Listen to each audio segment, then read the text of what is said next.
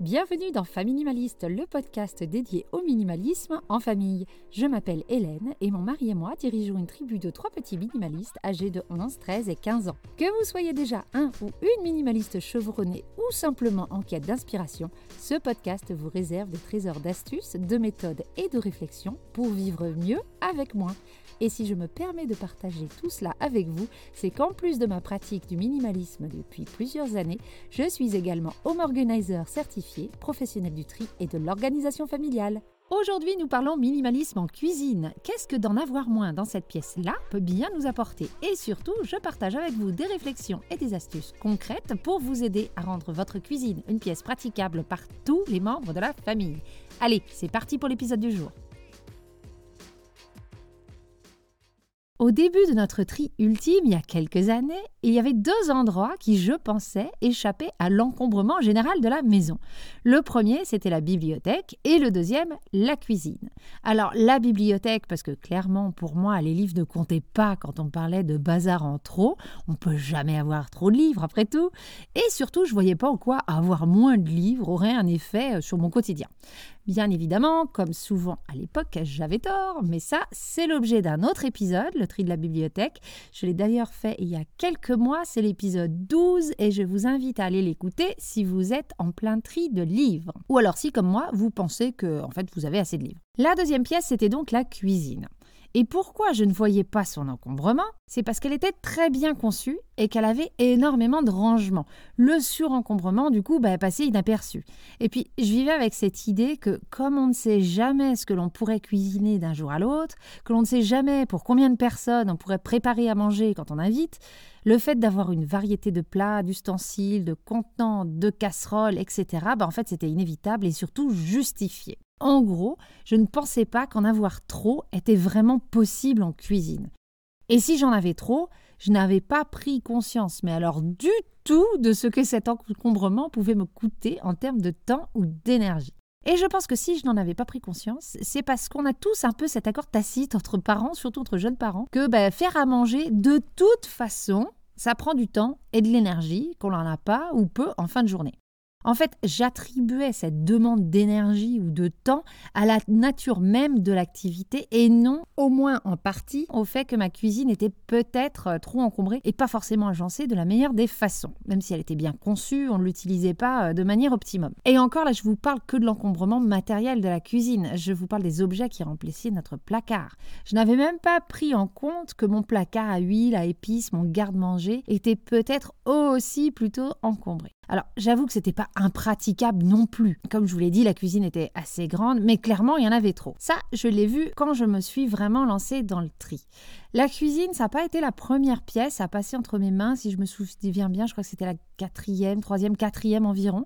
Donc mon muscle du tri était déjà bien chaud et j'avais vu les bénéfices d'en avoir moins euh, dans ma garde-robe, ma chambre, ma paperasse euh, et la salle de bain et la chambre des enfants, il me semble. Donc je me suis lancée là-dedans avec beaucoup d'enthousiasme, surtout que c'était la première pièce que je faisais avec mon mari et je m'attendais à ce qu'il y ait un impact positif à ce désencombrement mais j'avoue sans vraiment euh, en mesurer l'ampleur ni même la nature. Je parlerai plus en détail de ces bénéfices à la fin de l'épisode. Donc voilà un peu l'état d'esprit et le, contexte de ce tri de la cuisine. Maintenant, je vais passer sur la partie très pratique de l'épisode, comment on s'y est pris, comment on a pris nos décisions de ce qui reste ou de ce qui part, et surtout, qu'est-ce qui est resté à la fin. Alors s'il y a des cambrioleurs parmi vous, passez votre chemin, on a beau être 5 à la maison, vous verrez qu'il ne reste pas grand-chose. Comme pour tous les tris, on a tout sorti, tiroir par tiroir, placard par placard. Ensuite, sur la table de la salle à manger, qui était très grande, on a tout regroupé par catégorie. Assiette avec assiette, poêle avec poêle, tire-bouchon avec tire-bouchon, parce que oui, hein, forcément, on en avait plus de deux. Et finissait directement dans la poubelle tout ce qui était cassé, abîmé ou incomplet. Oui, j'ai dit au revoir non seulement à mes couvercles de tupperware célibataires, mais surtout, en fait, à l'espoir d'un jour retrouver leur moitié. J'ai gardé les tupperwares sans couvercle et je les ai réutilisés euh, en séparateur de tiroirs. S'il y a bien un truc dont je ne me sépare pour ainsi dire jamais, ce sont les boîtes. Elles servent toujours à mieux organiser un espace. Parenthèse refermée. Donc une fois ce qui était en bon état regroupé par catégorie, le vrai tri a pu commencer. Et là j'ai pas, enfin on n'a pas, je dis je, hein, mais mon mari a fait le tri de la cuisine avec moi. Hein. Donc euh, quand je dis je, euh, entendez-nous. Et là donc j'ai pas utilisé la méthode des critères comme j'ai pu faire avec les autres pièces. On s'est posé avec mon mari et on a réfléchi à la manière dont nous tous les cinq, on utilisait la cuisine. On a réfléchi au type de plat qu'on faisait, au type de gâteau qu'on faisait, à la fréquence où on faisait les choses. On a réfléchi à nos habitudes euh, quand on invitait du monde également. Et on a décidé que tout ce qui ne correspondait pas à notre manière de manger, de cuisiner ou de recevoir pouvait partir dans des magasins de seconde main. Pour la petite histoire, tout ce qui nous restait sur les bras avant de partir de la Nouvelle-Zélande vers la Suisse, on a bien dû garder au moins 5 assiettes jusqu'à la fin, on l'a donné la veille de notre départ à un refuge pour femmes et enfants victimes de violences familiales pour les aider à se rééquiper. Donc si à la fin d'un tri vous vous retrouvez avec des équipements de cuisine en bon état, allez voir les, les foyers, les refuges, ils peuvent en être friands. Appelez d'abord, on ne sait jamais, parce que des fois ils sont débordés. Alors voilà maintenant le fruit de notre réflexion, certes très personnelle, mais qui je crois pourrait vous être utile et qui nous a aidé à nous guider dans nos choix. Commençons par nos habitudes de cuisine. On fait peu de gâteaux, et sinon on fait toujours les mêmes en tout cas en termes de forme.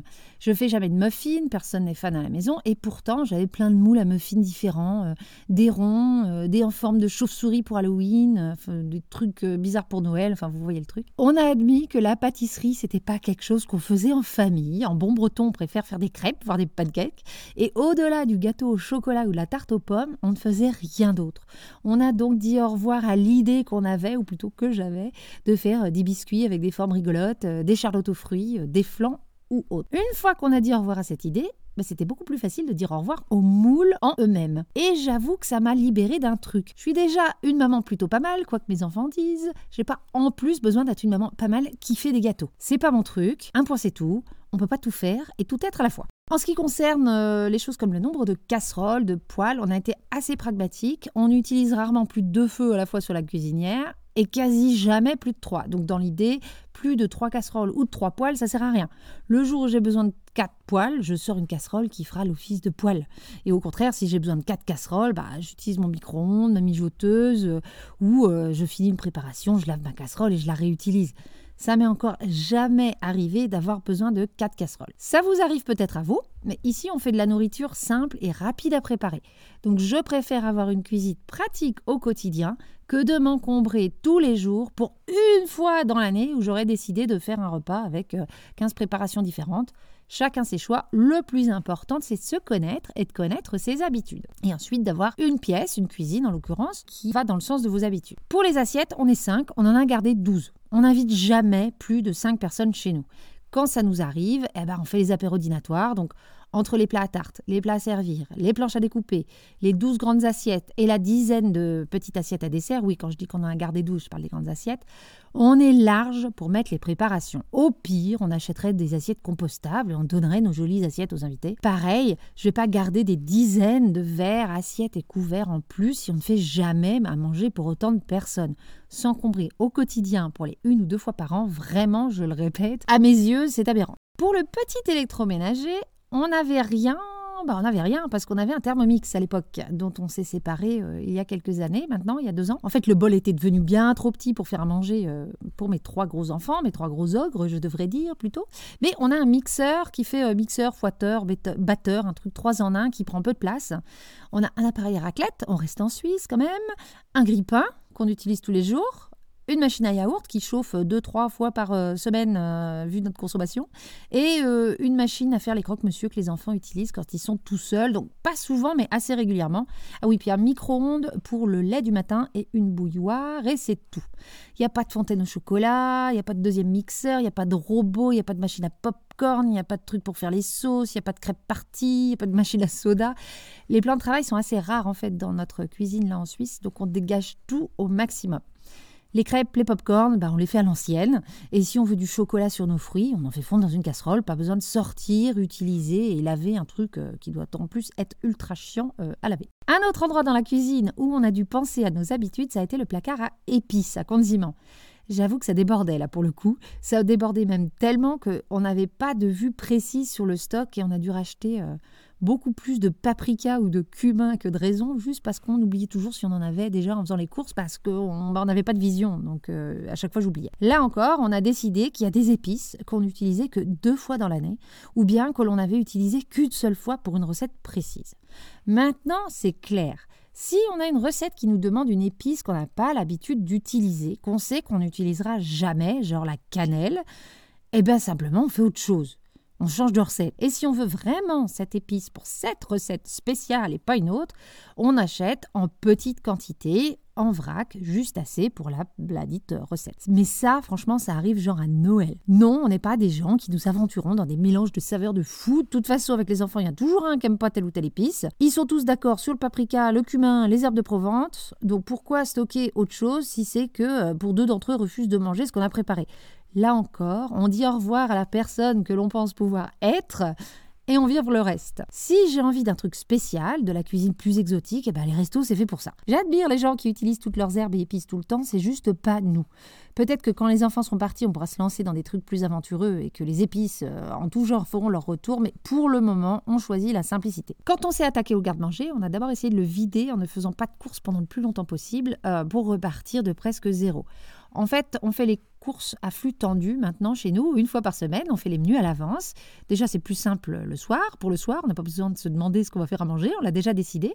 C'est plus simple et moins cher quand on fait les courses parce qu'on a une liste détaillée. Et puis surtout, on gaspille beaucoup moins parce qu'on mange euh, bah, ce qu'il y a chez nous et on achète en quantité euh, raisonnée. Je vis comme beaucoup de monde à proximité d'un supermarché. J'ai pas besoin d'avoir des tonnes de stock. Le stock, il est au supermarché. C'est ma zone de stock. Pas besoin d'avoir tous ces au cas où qui risquent de périmés et qui prennent de la place pour rien. Moins de stock on a, que ce soit pour les épices, mais j'en ai déjà parlé, hein, pour les vêtements ou pour tout autre stock, moins on a de stock, meilleure est notre vision du dit stock. Et donc, les courses sont plus faciles à faire et on fait aussi des économies parce qu'on n'achète pas les choses en double, triple, voire plus. Donc voilà un peu pour nos réflexions, voilà comment on s'est retrouvé avec une cuisine minimaliste, voilà comment on a été guidé dans nos choix. Et cette cuisine minimaliste, en plus, nous force à ne pas prendre de retard sur les lancements de la vaisselle, par exemple. On n'a pas le choix. Le résultat, c'est qu'on n'a pas besoin de pousser des choses pour en atteindre d'autres quand on fait la cuisine. Et quand je dis on, J'inclus également les enfants. Ils sont en âge d'utiliser la cuisine seuls depuis un moment. D'ailleurs, le dimanche soir, on ne fait pas à manger pour eux depuis qu'ils ont 6, euh, 8 et 10 ans. Ils doivent préparer un truc tout C'est jamais de la hausse gastronomie, hein, mais ils sont contents et nous, euh, on souffle un peu en cuisine et puis on peut manger des trucs qu'ils n'aiment pas. Donc du coup, il faut que la cuisine soit praticable. Si elle est dangereuse, si elle risque de casser des choses, si elle est difficile à ranger ou à nettoyer, devinez sur qui retombe l'entière responsabilité de faire à manger et nettoyer les parents. Et encore, je dis les parents, mais j'ai bien conscience que pour beaucoup de familles, c'est sur maman que ça retombe. En termes de bénéfices, on a une cuisine plus facilement utilisable par tous, plus rapidement rangée et nettoyée, là encore, par tous. On fait des économies en termes de temps à ne pas chercher et entretenir tout ça. On en fait aussi en ayant une meilleure vision du stock, comme je vous l'ai dit. En gros, on se simplifie la vie au quotidien. J'ai fini de me dire qu'il fallait que je sois créative en termes de pâtisserie. Moi, je fais la cuisine à l'œil. Alors vous imaginez bien que la pâtisserie, c'est pas mon truc. De toute façon, ça rend pas grand-chose. Et si on est à court de quoi que ce soit, ben on fait autrement, on est créatif, au pire on emprunte. C'est ce qu'on avait fait avec l'appareil à raclette. On a vu qu'on l'avait, on s'était fait prêter 3-4 fois en hiver par les voisins. Bon, bah, ça valait le coup, 3-4 fois. Euh, on l'a acheté l'hiver d'après, on a trouvé en seconde main, c'était pas aberrant. On arrive à la fin de l'épisode et je voulais vous laisser sur cette réflexion.